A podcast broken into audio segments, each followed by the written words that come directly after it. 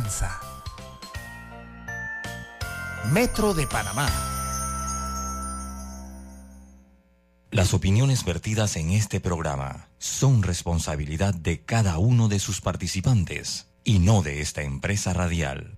La información de un hecho se confirma con fuentes confiables y se contrasta con opiniones expertas. Investigar la verdad objetiva de un hecho necesita credibilidad y total libertad. Con entrevistas que impacten, un análisis que profundice y en medio de noticias, rumores y glosas, encontraremos la verdad.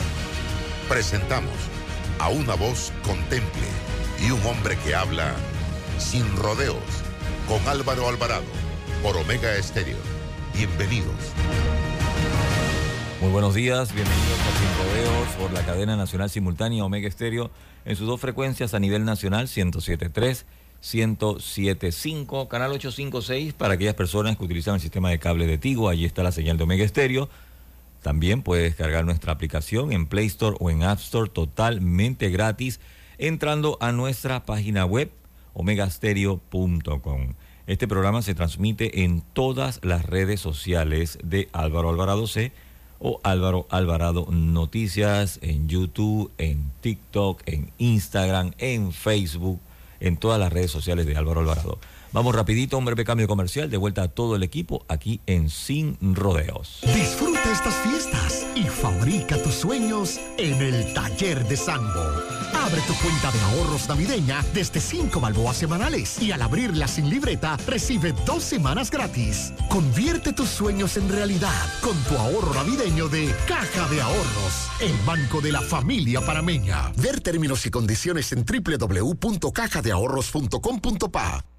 Hutchinson Port opera los puertos de Balboa y Cristóbal, ubicados en el lado Pacífico y Atlántico del Canal de Panamá. Sirven como una ventanilla única para los servicios de transbordo y logística en América Latina y el Caribe. ¿Quieres llegar a Venao evitando el tranque? Entonces es momento de reservar con Air Panama, ya que gracias a nuestro hub del aeropuerto Alonso Valderrama en Chitré, podrás conectar en solo 30 minutos con tu destino final sin pasar largas horas en el tráfico y con la seguridad y tarifas competitivas que solo Air Panama te ofrece. Disfruta de vuelos con horarios que se acoplan a tu necesidad.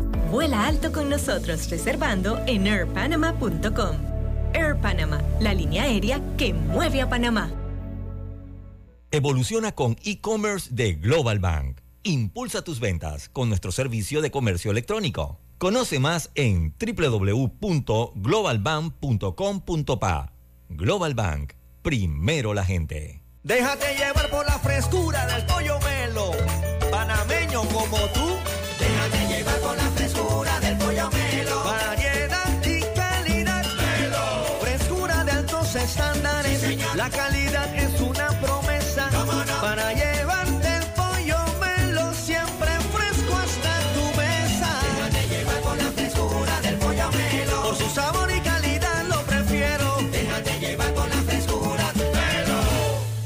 La remodelación de tu casa no tiene que esperar. Solicita hoy tu préstamo personal desde el 7% de interés. Ver condiciones en www.creditcorbank.com. Visita nuestras sucursales hoy o llámanos al 800-7555. Credit. Cuenta con nosotros. Llevamos calidad de vida. Traemos cercanía. Un andén de tránsito a casa. Kilómetros de rapidez hacia tu destino. Trabajamos acortando distancias. Felices fiestas. Y un 2024 lleno de alegría y esperanza. Metro de Panamá. ¡Oh, oh, oh! Sigamos con Angelo, 26 años, streamer. Santa, mi deseo es poder hacer streams con la velocidad que haces tus viajes cada noche buena. Ya sé, duendes, traigan a los renos. Vamos a Más Móvil. En Más Móvil tenemos la velocidad que tanto deseas tener. Mil megas con 25% de descuento por tres meses. Más info en másmóvilpanamá.com. Esta Navidad regala ahora y paga después. Realiza tus compras de fin de año con tus tarjetas de crédito de caja de ahorros en cualquier comercio a nivel nacional con 0% de interés y plazos de hasta 24 meses. Con las tarjetas de crédito de caja de ahorros no dejarás a nadie por fuera. Caja de ahorros, el banco de la familia panameña. Promoción válida del 1 de noviembre al 31 de diciembre de 2023. Ver términos y condiciones en www.cajadeahorros.com.pa. Está escuchando El Temple de una voz que habla sin rodeos con Álvaro Alvarado.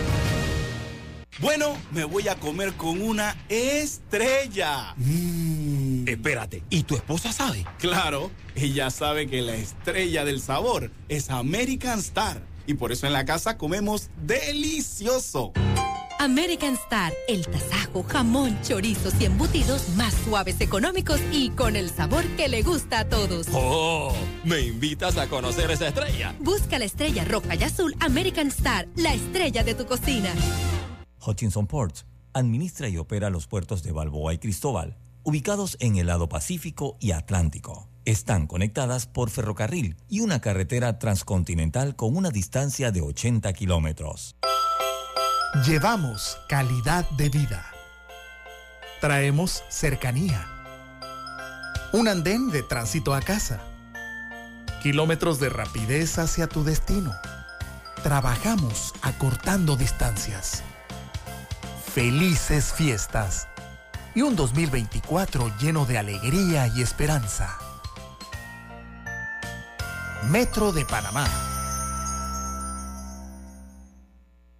Date el trip que tanto soñabas. Recorre el interior del país sin preocupaciones ni tranques. Con la nueva conexión de Air Panama podrás llegar en solo 30 minutos a provincias centrales. Viaja con varias frecuencias semanales hacia el aeropuerto Alonso Valderrama de Chitré y conecta desde el hub de provincias centrales con Coclé, Herrera, Los Santos y Veraguas. Vuela alto con nosotros reservando en airpanama.com. Air Panama, la línea aérea que mueve a Panamá. Ahorrar en Credit Core Bank te da más. Abre tu cuenta de ahorros. Recibe gratis el primer año de anualidad de tu Visa débito y hasta 10% de cashback. Ver condiciones en www.creditcorebank.com. Visita nuestras sucursales hoy o llámanos al 800-7555. Credit Core Bank. Cuenta con nosotros.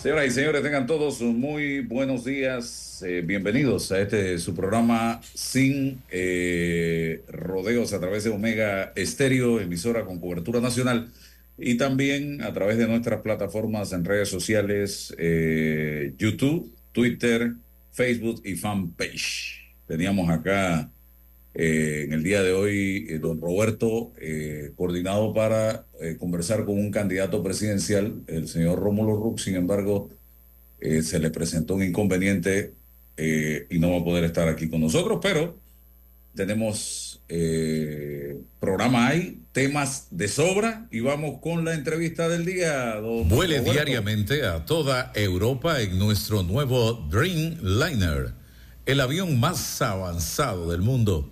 Reduce hasta 40 minutos el tiempo de vuelo y gracias a la presurización de cabina brinda mayor sensación de descanso y menos jet lag. Air Europa, tú decides. Air Europa presenta la entrevista del día. Mis amigos, eh, nos acompaña el amigo y abogado César Ruilova, con quien vamos a tener la oportunidad de conversar en la mañana de hoy, analizar temas interesantes. Yo quiero comenzar, César, eh, poniendo en perspectiva lo que está aún pasando, eh, a pesar de todo, en el área cercana a la mina de Donoso. Eh, a mí me estaba llegando información con videos, acompañados de videos, de que aún se mantiene eh, un sector, no sabemos si es de la misma población o gente cercana al lugar o de otros lugares, cerrando eh, algunos puntos cercanos a la, a la mina. Yo tuve la oportunidad de visitar la mina, llegamos allá eh, vía aérea, porque para, yo soy del convencimiento de que para hablar de un tema hay que ir a conocer el, el territorio. Yo no puedo hablar de la mina desde la comodidad de eh, mi oficina o de mi casa sin saber realmente de qué estoy hablando. Eh, y hace algunos meses atrás tuve la oportunidad de visitarla. Y evidentemente para salir de la mina vía terrestre y entrar a la mina vía terrestre, tú no, no es que te paras afuera de una garita y por ahí pasa un bus. Y hay una parada de buses, y hay taxis, y hay Uber, y hay... No. Ese es un tramo carretero largo que para llegar tienes que llegar a algún lugar donde te recojan y alguien, un transporte te pueda llevar a la mina, igualmente para salir. Tienes que buscar una forma, me imagino que la empresa tenía transporte, para que te saquen a un punto donde tú puedas movilizarte, porque son kilómetros de carretera para llegar allá. Entonces, los trabajadores de la mina, que son panameños, que son gente que depende de ese salario, me decían, no podemos, algunos no hemos podido salir en un mes, porque para poder salir, como no hay transporte, tenemos que caminar largo tramo y arrastrando el equipaje, porque como la gente, no sé si la gente eh, sabe, eh, allí se trabaja tantos días de trabajo, tantos días libres. No es que tú vas como a cualquier oficina ocho horas diarias y te vas para tu casa, por lo, lo- lo distante del lugar. Entonces, estos señores que se han tomado la carretera y han decidido que aquí no entra ni sale nadie, eh, les impiden la movilización a los trabajadores e incluso no permiten que llegue al lugar eh, ningún tipo de eh, vehículo con que transporte absolutamente nada. ¿Qué está pasando? Y yo le explicaba, este sector de la mina, allí adentro hay equipo muy sofisticado, ahí hay plantas de generación eléctrica, allí están las tinas de relave, eh, y a todo esto hay que darle el mantenimiento adecuado. Aunque no se esté extrayendo material y procesando material para la exportación, esos equipos costosísimos se les tiene que dar el mantenimiento adecuado. Y eso no lo hace el viento, el sol y la lluvia.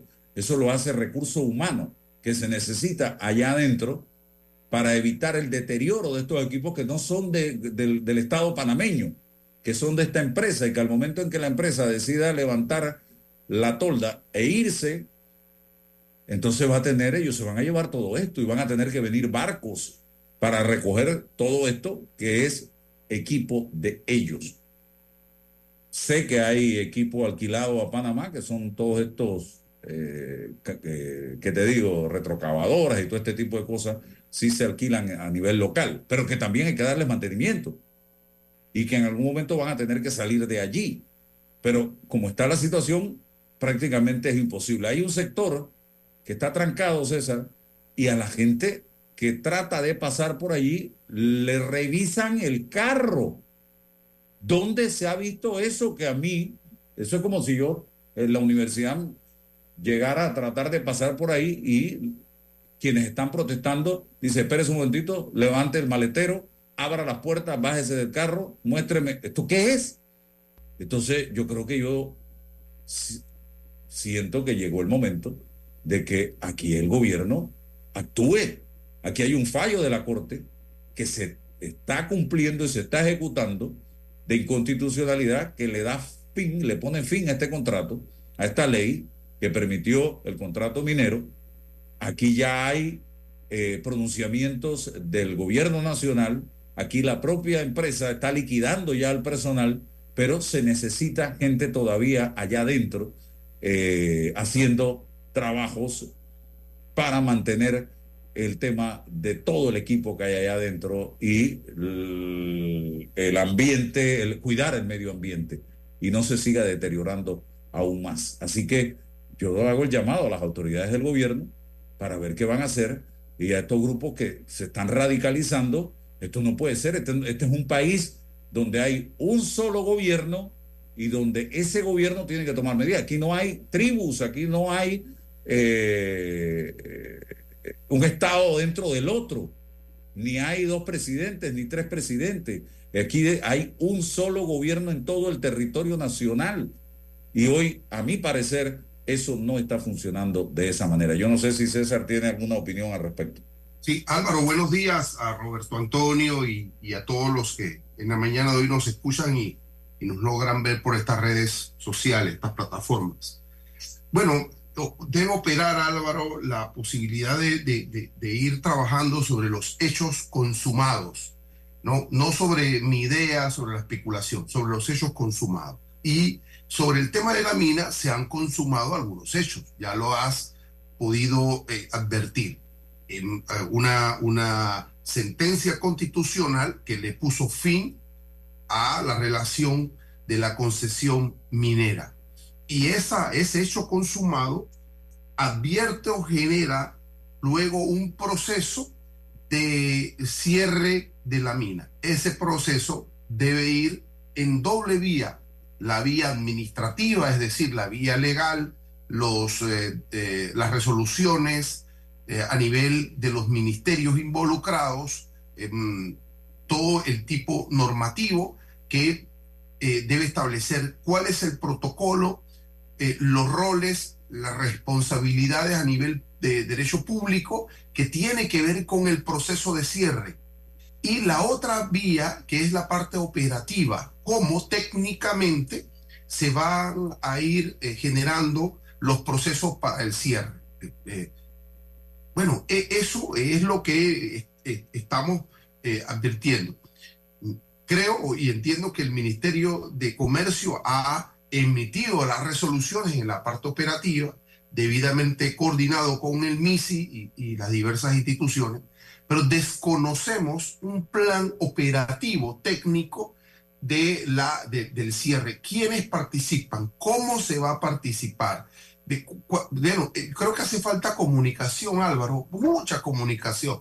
Mm, ¿Qué funcionarios tienen que estar allí? ¿Cómo es? Mira que desconocemos ¿Cuáles, cuáles, ¿Cuáles han sido las conversaciones con los regentes de la mina en esa comunicación operativa de cierre?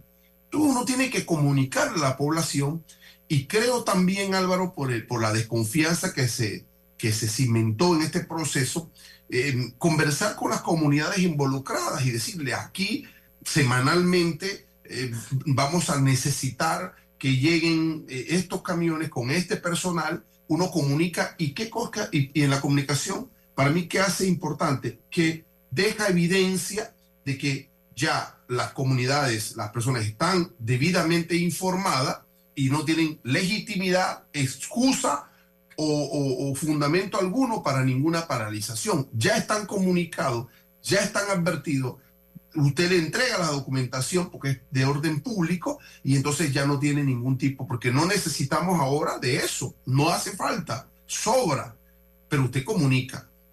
Pero si no lo hace, todavía deja el manto de la desconfianza, deja el manto siempre de la oscuridad y no avanzamos. Eh, eh, de hecho, la comunicación debe generarle la seguridad a esas comunidades, a esos trabajadores que, se, que van a a recontratarse, por así decirlo, para el proceso de cierre, no sé si por la mina, por el Estado o por quién, y esto va a durar tanto tiempo. Pues, pero si eso no ocurre, Álvaro, bueno, entonces entramos en estos mundillos de la especulación, del doble gobierno, de que el gobierno que tenemos no, no existe. Hace falta ese liderazgo y en algún momento yo lo decía, no esperemos a los fallos de inconstitucionalidad o de, para que los, los organismos las instituciones empiezan a coordinarse junto con el Ministerio de Seguridad, que tiene que dar la, la, cobertura en materia de seguridad de los funcionarios públicos o los técnicos en el orden privado que tienen que ver con el proceso de la mina. Se pueden conocer los nombres, los tiempos, los procesos, las asignaciones, pero esto no ocurre aquí, pues. Ya, no ocurre y hace mucha falta. Usted puede llegar allá, usted puede reprimir, usted puede, sí, pero hay una posibilidad democrática, inteligente de hacerlo, comunicando, comunicando a tiempo, Álvaro.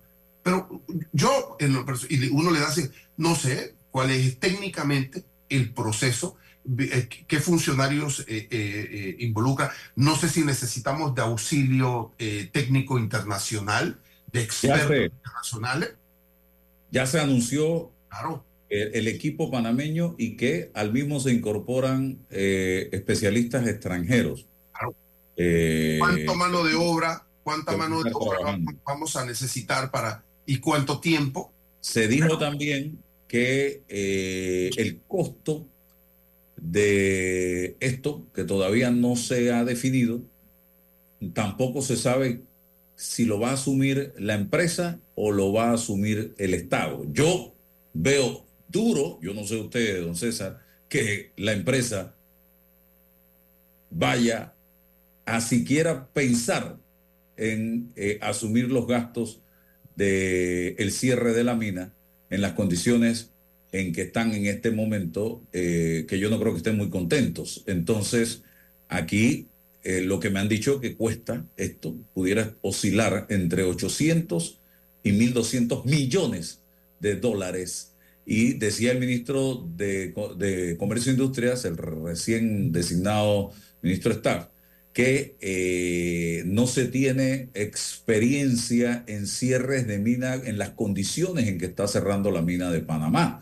porque eh, estos son procesos eh, al momento que se planifican con tiempo, cuando se sabe que dentro de X cantidad de años se va a terminar mi concesión, entonces yo poco a poco voy en ese proceso de cierre, pero aquí no, aquí ha sido una situación extraordinaria en la que a través de un fallo de inconstitucionalidad, luego de protestas en todo el territorio nacional, se ha tomado esta decisión. Así que todo eso es parte del proceso en que se encuentra eh, y hay gente en este momento especulando de que no, que ahora que pase el año eh, viejo y entre el nuevo año, la mina va a empezar de nuevo.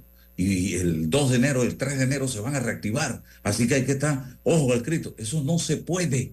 Señores, usted es abogado, don César, eso no es factible, no es viable, eso ya entra dentro del terreno de la especulación y lo que menos necesita este país en este momento es vivir con la espada esa de la especulación, porque eso lo que hace es generar más zozobra y más intranquilidad en el pueblo. Ya esto no se puede hacer. Hay un fallo de inconstitucionalidad que en el fondo lo que hace es derogar por completo esta ley. Lo que va a venir ahora es un debate internacional eh, en los tribunales de arbitraje. Eso sí es lo que va a venir ahora, eh, señoras y señores. César.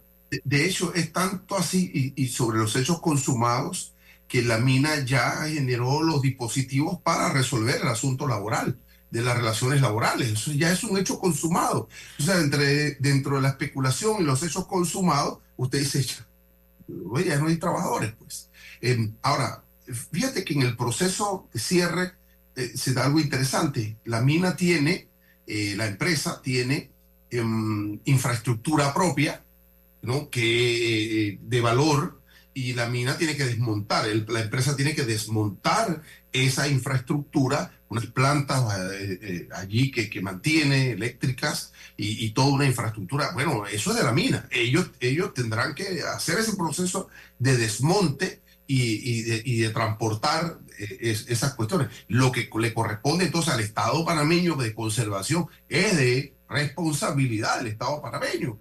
¿Ya? Entonces la mina no se va, si es una tina de lave o qué, eso el, el, gobierno panameño tendrá que asumir. Y la, y la empresa eh, eh, todo el desmonte de toda eh, la operación y, tal. Recuerda que fuimos juntos, Álvaro, a, ese proceso y, me queda siempre la memoria aquellos agricultores de Coclecito con una cooperativa que se habían organizado para venderle los insumos a la, a la, a la población en la mina, ¿no? A los trabajadores. café. Claro, café, todo aquello. ¿Dónde queda esto? el, banco de semillas de, árboles y de, cuestiones, ¿qué va a ocurrir con esto? Que son cuestiones importantes que hay que darle seguimiento, en este caso eh, a- a- eh, el Ministerio de Ambiente, en el otro caso el MIDA, para eh, un poco acompañar a estas cooperativas agropecuarias. ¿Qué ocurre con esto? No escucho. Bueno, esos liderazgos que se requieren, ese acompañamiento en este momento, pa- para no dejar caer estas cooperativas, estas personas que han hecho eh, inversiones y tal, y, y buscarle nuevos mercados, asegurarle nuevos mercados, los productos son de calidad, certificados. El café que probamos, Álvaro, empaquetado y, y con los estándares. Entonces, bueno, las tareas por delante, el liderazgo por delante, y ya no más demagogia, ya no hay un tema de clientelismo. Esta gente uno tiene que venir y darle respuestas claras y precisas, porque se organizaron para una realidad que ya hoy no existe, pero que sí requiere del liderazgo de los políticos para poder entonces buscar nuevos mercados, nuevas oportunidades y no desmontar esta economía eh, regional en el área que se estableció en función de la mina. Bueno, están allí, las tierras están, la tecnología la tienen, el know-how lo tienen, eh, eh, eh, tienen los productos. Bueno, ¿dónde están ahora los ministerios involucrados para inmediatamente reactivar estos mercados? Y a Panamá, nada de lo que hay allí le sirve para nada. Esos grandes equipos que hay allí, eso nosotros no nos sirve para nada. Entonces nosotros lo que tenemos que buscar es un mecanismo para llegar a un acuerdo con la empresa que permita que ellos puedan retirar todo ese equipo eh, en debida forma, en, condiciones que se genere el empleo necesario mientras se está haciendo el cierre de la mina, que haya gente trabajando. Y este es un proceso que va a durar años. Un cierre de una mina, señores, no es comprar un candado y una cadena gru- de- gruesa eh, y ponérsela y nos vamos para la casa. No, no. Y la gente pareciera que eh, en estos sectores no ha logrado comprender el proceso que esto involucra. Aquí se necesita diálogo, conversación, no ira, no rabia, no eh, eh, enfrascarnos eh, y continuar la pelea, porque eso no nos va a llevar a- Salir, lo- los funcionarios tienen que salir del aire acondicionado, ir a las poblaciones y conversar de cara y al gente, sol. Y gente con legitimidad. O sea, yo, yo, yo no veo al ministro de Ambiente actual, que fue parte del problema, tener precisamente la autoridad para ir a hablar con nadie en este momento. Yo creo que el ministro debe dar un paso atrás y darle la oportunidad a alguien que tenga eh, un perfil diferente para que compañero. vaya. ¿Ah? En estos últimos seis meses no sé quién Es- será el héroe de la patria. Es que yo creo que ese es el... es- yo, yo, siendo el, el presidente de la República, invitaría a alguien a asumir esto en función de patria, no en función de PRD, ni en función de gobierno, en función de patria. Yo necesito un acompañamiento eh, para ver si me ayudan a resolver este problema. Es que, bueno, sí, la invitación está correcta, pero de, eh, y el equipo de trabajo que tú necesitas de confianza, el equipo de trabajo, porque parte de la administración pública en la renovación tiene que ver con esto. U- usted invita o usted designa a una persona y, y como la política juega aquí siempre, es, ah, sí, usted va, pero usted no puede nombrar a No. su asesor, usted no puede nombrar a su director de recursos humanos, usted no puede nombrar a su financiera, usted no puede, o sea, no, ¿por qué? ¿Sabe por qué? Porque esas vienen del partido político. Entonces, esas taras, esos problemas históricos que tenemos en la administración pública hacen que la gente buena no quiera participar, porque usted asume el reto, pero con su equipo de trabajo de confianza, porque usted le va a pedir cuentas a esa gente, ¿no? Esa gente eh, eh, que usted ya tiene, te dice, bueno, voy a trabajar con estas personas y asumo la responsabilidad histórica, política y legal de un puesto como este. Pero no, usted llegó y entonces del partido le enviaron los cuadros, las fichas, y esa gente no le rinde cuentas a usted como jerarca y como líder del ministerio de la dirección, si no le rinde cuenta a presidencia o a la persona que los nombró. Eso es un problema, Álvaro, histórico. Por eso que creo que la semana pasada conversamos de la necesidad de consensuar, de generar, ¿qué cosa? Compromiso de patria para que bueno, se le delegan a los, eh, a, los, a los ministros, a los directores, pero con su equipo de trabajo. Usted me responde sobre las metas, usted me responde sobre la transparencia del dinero, del manejo de la cosa pública, usted, porque usted tiene las condiciones objetivas y subjetivas para hacer el trabajo. Pero no, no. Y todos los ministerios y las direcciones están impregnadas de esa lógica. Hay gente que, jerarcas que no tienen el poder porque no manejan el equipo y la estructura. Entonces, eh, es un desafío, Álvaro, gerencial. Por eso no le pasa a usted en la empresa privada. Usted es un de gerente y usted llama a su equipo de trabajo, su operativo, usted llama a su... Entonces voy a armarme de un equipo, pero ah, no, este, este, necesitamos llenar los cuadros de la política, Álvaro. Necesitamos cubrir los cuadros de la política y darle trabajo a la gente que caminó con nosotros. Ya, independientemente de que tengan el disco duro, porque ellos son los cuadros del partido. No este, Álvaro, históricamente eso ha ocurrido. Más, más el, hecho de que, bueno, el ministerio, la, no, la dirección, y esto, esto es para el partido, está aliado, ¿eh? este para, e, estos puestos son para fulano de tal que se encargan aquí. Bueno, la lotería, pues, ¿ya? La lotería, bueno, esta lotería es el Molirena. olvídate, aquí, aquí eso es una marca registrada. Creo que, que, que debemos eh, no sé dónde se inscriben los ministerios o las direcciones, y que le demos la patente pues del Molinera, la Lotería Nacional es de ellos. ¿Eso qué es? Pero si no hay un compromiso, no, no va a ocurrir absolutamente nada y nadie va a asumir esa invitación. El problema es que tú los puedes invitar y la gente conoce la realidad y dice, no, presidente, yo no quiero esa invitación. No, no, gracias, muy amable. ¿Ya? Entonces, tenemos gente, gerentes, eh, gente con compromiso pero ante esa lógica no va. Nadie camina, Alba. Ese que llegue debe hacer inmediatamente cambios estructurales y vamos a empezar, vamos a, dejar esto ya caminando, porque en seis meses no se puede hacer mucho tampoco.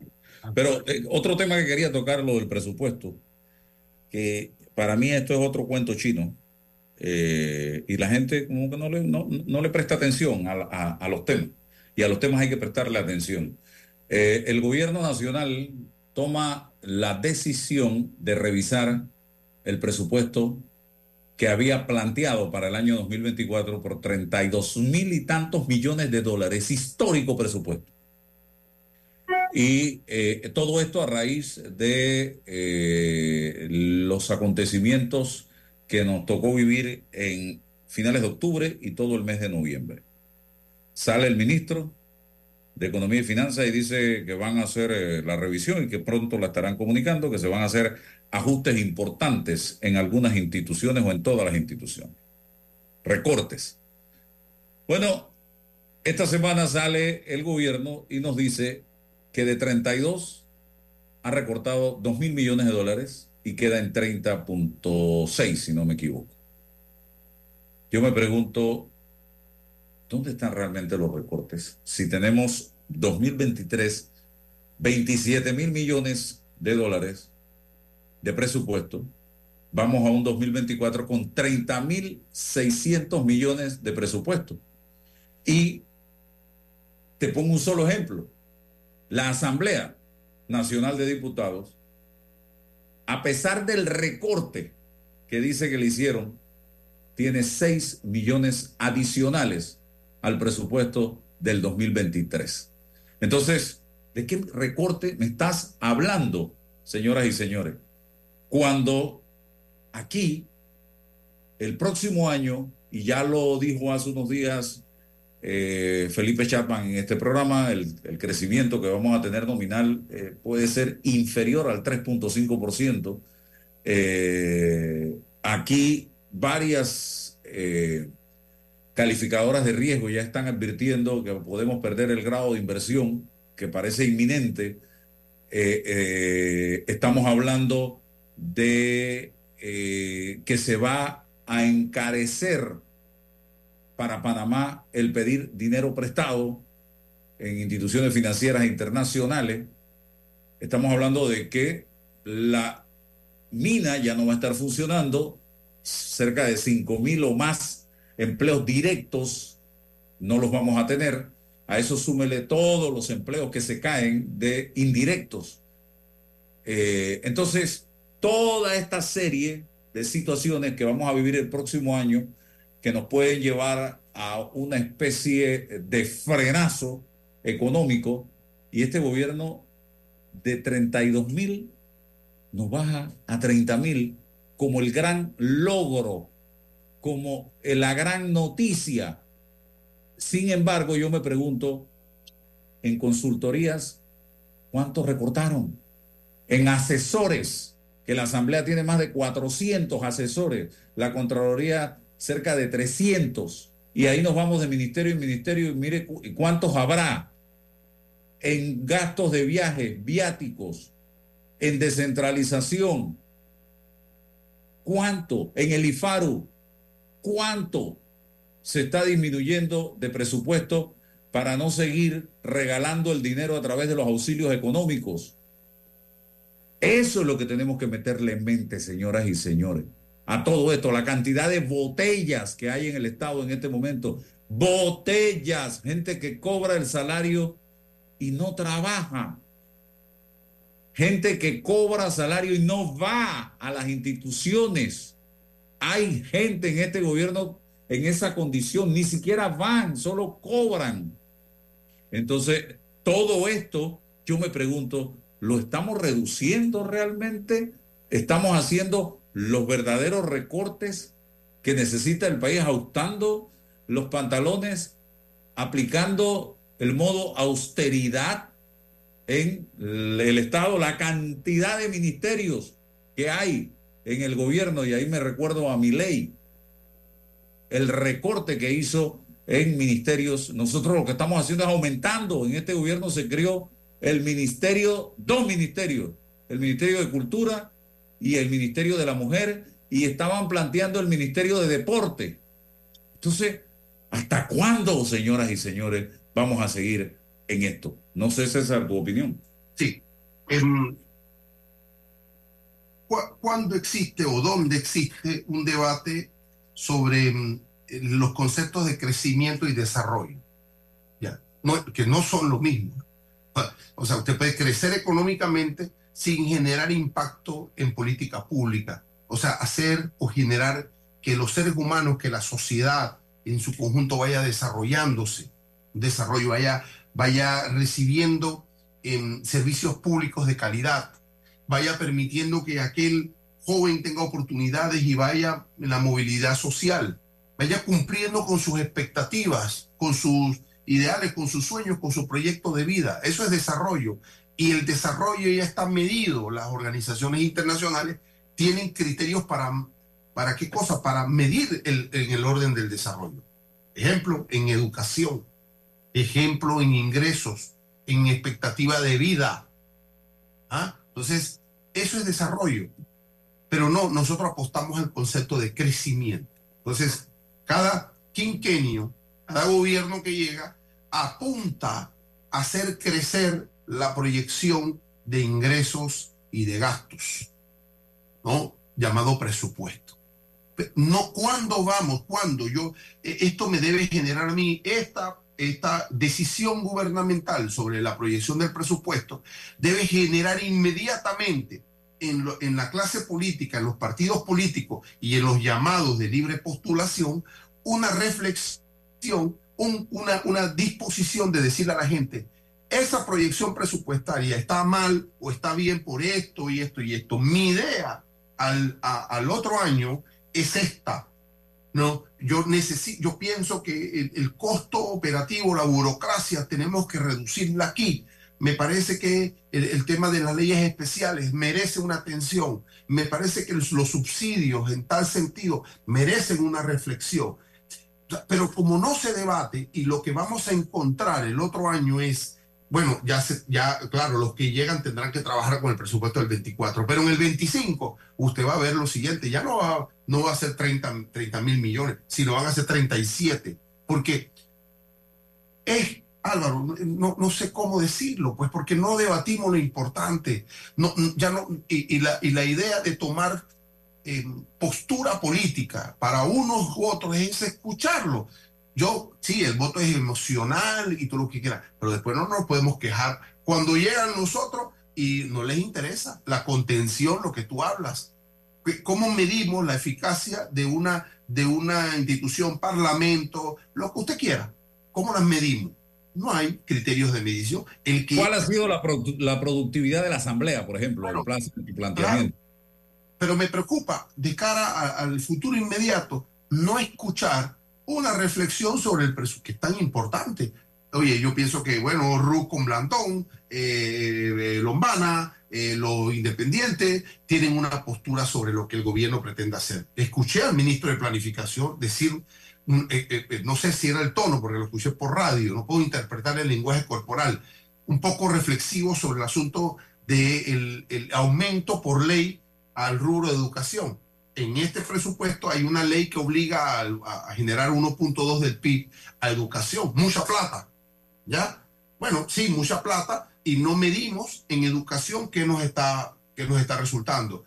Lo escuché hablar de las leyes especiales, un problema de las leyes especiales que hacen sí o sí que usted tenga que pagar esas jubilaciones y ponerlo allí en el presupuesto de las distintas eh, dependencias públicas. Bueno, no, no, no, no hay, Álvaro, no, esto es un tema muy, parece muy técnico, lo- lo- los políticos no hacen una reflexión, no tenemos alternativas y decir, mira, este grupo de gente cree en el Estado mínimo, cree que no tiene que haber misterio de la mujer, ni del ambiente, ni del otro. Bueno, va- vamos a, ver, vamos a escucharlos, pues. Las ideas, la, ¿no? la burocracia tiene que reducirse, ¿no? Bueno, crear y fortalecer el- el funcionario público, hombre, con, con técnico que tiene que estar ahí. No, no, Álvaro, no, Pero es muy fácil, basado en las leyes especiales estas de aumentos de salario y demás que hay para médicos, eh, el tema de los maestros, todo lo demás, cada año aumenta el presupuesto en base a eso. Pero yo acá no me ajusto el cinturón. Yo acá no me arropo hasta donde la manta me da. Al contrario, que siga la fiesta. Y no trato de ser más eficiente con los recursos del Estado. Pero el problema es que son tirios y troyanos. Es que no es solo los tirios. Ya, eh, eh, da un ejemplo de un quinquenio que hayan llegado y hayan eh, eh, bajado el presupuesto. Ninguno. No, ninguno. Bueno. Parece una ley ya instituida de que el Porque yo presupuesto 30 necesito tener la, claro, aumentar mi presupuesto y yo voy a hacer mis obras y, mi, y voy a disponer y vamos a ver dónde sacamos la plata para que llegue el billete. Y lo, bueno, eh, pero usted lo ha visto en, en y pico de años, una, una, una reducción de, un, de un presupuesto anual. Yo no lo conozco. ¿Cuánto se ha incrementado el número de servidores públicos entre el 2019 y lo que va del 2023? Miles de nuevos funcionarios y me pregunto yo, ¿el gobierno es más eficiente con esa cantidad de funcionarios? Y nos vamos a, la- a los gobiernos locales, a las alcaldías, y te darás cuenta de exactamente lo mismo. no sé, y tendría que, tendrían que ayudarnos los, los especialistas en economía si, si esta proyección del presupuesto hacia la alza eh, tiene algo que ver con los índices macroeconómicos, con el Producto Interno Bruto, con la fortaleza económica del país, con la proyección que, que generamos, ¿no? Como, como ma- macroeconómicamente. Si tiene que ver algo con eso, bueno, entonces sería interesante escuchar si la lógica apunta hacia allá eh, en el sentido de que una reducción de un presupuesto envía un mensaje macroeconómico distinto, contraproducente. Bueno, ojalá que nos pudieran ayudar para, para mirar el contexto de lo que no solamente significa esto para el país, sino para el mercado, para el resto de, de- de las personas involucradas. Bueno, sería interesante, pero políticamente, eh, si usted eh, contiene el, el gasto eh, gubernamental, inteligente, y lo asume, bueno, le quedará más espacio para obras públicas, para proyectos, qué sé yo. Bueno, eh, parte de la tarea, pero no se Cerca debata. de 20 mil nuevos funcionarios, don César. Viene la política. Cuatro años. Viene la política, maestro. Viene la política. Cerca de 20 mil nuevos funcionarios eh, se han incorporado a la planilla del gobierno en los últimos cuatro años. Esto es increíble, señoras y señores. Y eh, 2.871 millones de dólares en salario. Esto no puede ser. La caja de seguro social, yo hablaba la vez pasada con un alto funcionario de la institución y me decía, la cantidad de trabajadores, ya ni recuerdo cuántos hay, y le preguntaba, ¿y es necesario? ¿Usted tiene que ¿Ustedes tienen que trabajar con esa cantidad de servidores? Administrativamente hablando, estoy, no, no, no los profesionales de la salud. Me dice, podemos funcionar con la mitad. Con la mitad. ayer yo viví una experiencia mm, interesante. Me invitaron al Centro de Operaciones de Tránsito del Canal de Panamá.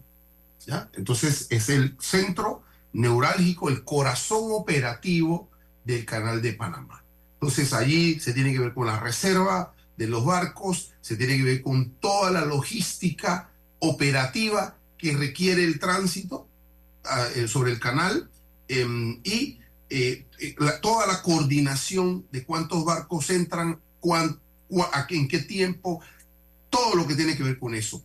Y el segundo, Álvaro, cada segundo es importante. Un retraso de un segundo, de un minuto, hace que se, la operatividad y todo aquello. Bueno, ¿hacia dónde voy? Entonces, el centro de mando tiene que ver con eh, eh, personas que trabajan ahí coordinadamente, ¿no? Desde la base con eh, la, gente dentro de la estructura del canal operativo allá. Bueno, con sus supervisores. Entonces yo eh, eh, le preguntaba al supervisor, bueno, y si se retrasa aquí, bueno, tenemos por lo menos cinco minutos, pero tenemos que compensarlo, ¿no? Y en todo el, equipo de trabajo va a ser que ese día se compense el, retraso para estar on time, porque el canal brinda un servicio de calidad. Entonces yo decía, esto que yo veo aquí, que son panameños y panameñas, ¿por qué nosotros no lo tenemos en la administración pública? Porque eso, esto que está aquí, que yo estoy viendo, que existe, que es un hecho real, no se da en la administración pública. Que analizar el país. Claro. Entonces, el, Estado. Claro, primero, la mística y el compromiso de trabajo. Una cosa personal, ética. Yo, yo hablé con todos y se sentían orgullosos de lo que estaban haciendo y veían el, el, producto. Bueno, hace un par de días el canal le entregó al Estado 2.500 millones de dólares. Bueno, Ah, pero eso no ocurre en el. ¿Sabes qué te van a decir eh, inmediatamente los, que critican este argumento? Ajá. Es que ellos le pagan bien. Bueno, le pagan bien porque trabajan bien. Le pagan bien porque tienen un compromiso. Porque usted, si usted no hace su trabajo ahí, usted tiene supervisores y control de, de su eficiencia. Entonces, sí, le pagan bien porque trabajan bien. Entonces, pongamos metas, compromisos. Ah, yo no llego y no llegó mi compañero, no, a mí no me... Bueno, ese, ese diálogo, Álvaro, eso es que uno, uno ve allí, que existe, que es realidad. Bueno, poco a poco, ¿no? Pero no, ah, no, porque es que yo, yo caminé con fulano de tal, yo soy mm. representante y yo estoy nombrado aquí, yo tengo derecho, es mi derecho ser funcionario público y yo me lo gané en la campaña política y la administración pública y el servicio que usted debe prestar y, la, rendición de cuentas que usted debe generar, bueno, hacia allá. Y eso lo acompaña un presupuesto para que valore salarialmente al funcionario que cumple, por supuesto que sí, que le genere todas las coberturas, por supuesto que sí, que hayan salarios del siglo XXI, por supuesto que sí, pero usted cumple y usted tiene que rendir cuenta en el rol que usted juega dentro de la estructura de la administración pública. Y hay gente que está para controlar, para supervisar esas metas, esos fines y ese cumplimiento. Si no, se va. Si no, se va. Acabo de estar en San José, Costa Rica, haciendo una diligencia. Y llegué a el lugar. Me dice inmediatamente el seguridad, pase ahí adelante. Ahí en recepción lo atienden.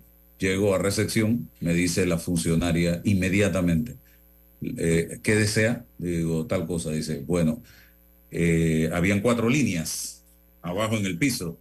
Dice, camine por la línea verde y va a llegar directamente al lugar que usted está buscando. Habían cuatro colores. Yo me fui por la verde y llego exactamente al sitio donde estaba la persona que nos iba a atender. Llego allí, eh, buena, que desea, tal, le presenté el documento. Dice, cómo no, en el cubículo 8, eh, espere que termine la persona que está allí y pasa inmediatamente y allí va a ser atendido. Eh, esto fue cuestión de 10 eh, minutos y de ahí me mandan, dice, en la salita aquella, siéntese que allí le van a entregar el documento. Ya. No había que agarrarse a puñete con nadie, no había, no, no hubo que discutir con nadie, todo estaba coordinado, señoras y señores. Y es una institución en la que aquí en Panamá tú tienes que entrar con casco y chaleco antibala porque eso es un revolú. La forma como te atienden aquí en Panamá. No voy a decir. La- dignidad- no, no hace falta que lo no, no hace falta que lo digas. Está, Es un tema de cultura. de, de dignidad, dignidad del hombre, de, de- de que va por el servicio público que el Estado le debe prestar, que él vive en sociedad y él dice, yo nombré unos representantes políticos que me representan, yo delegué mi poder, ¿por qué? Porque yo hice un contrato, ¿no? Abstracto para que esas personas dirijan y coordinen y el servicio que el Estado me debe prestar a mí sea por lo menos digno, pero no, no, no, no. Se interpreta la delegación de forma errada, ¿no? Usted nombró un representante, él, es distinto a usted, tiene una jerarquía de poder y entonces cuando él, que tiene la, legitimidad para tomar la decisión de nombrar a la gente técnica, operativa, que entonces lo hace de una forma no pensando en el compromiso y la obligación de la delegación del poder que asumió. No, bueno, eso Álvaro, Álvaro, la tecnología, tenemos todo el siglo XXI para facilitarle la vida a la gente. ¿Qué ha ocurrido con los bancos? Usted no tiene que ir al banco a formar fila. Se acabó, Álvaro, se acabó. Ah, pero eso pasa en los bancos. Pero ¿por qué no pasa en las dependencias públicas? Que, hombre, uno no tiene ni que ir. La tecnología nos tiene que ayudar. Vamos Ya a la luz, el teléfono, Todo, el, Álvaro. el internet, tú no tienes nada que hacer en esas filas. Usted ah, va a la fila a reclamar, pues. Pero de otra forma, usted no tiene nada que hacer allí. Usted está la experiencia, están lo- los hechos. No, no nos interesa. Yo necesito tener a el, el- el guardaespaldas, al, al guardaespaldas del guardaespaldas, al siete choferes, al que lim- ¡Ey! Ah, no, porque por eso, porque usted necesita, ¿qué cosa? Los espacios políticos. Renuncia a la tecnología porque la tecnología hace que usted no pueda justificar esta cantidad de gente mirándose las caras y haciendo nada.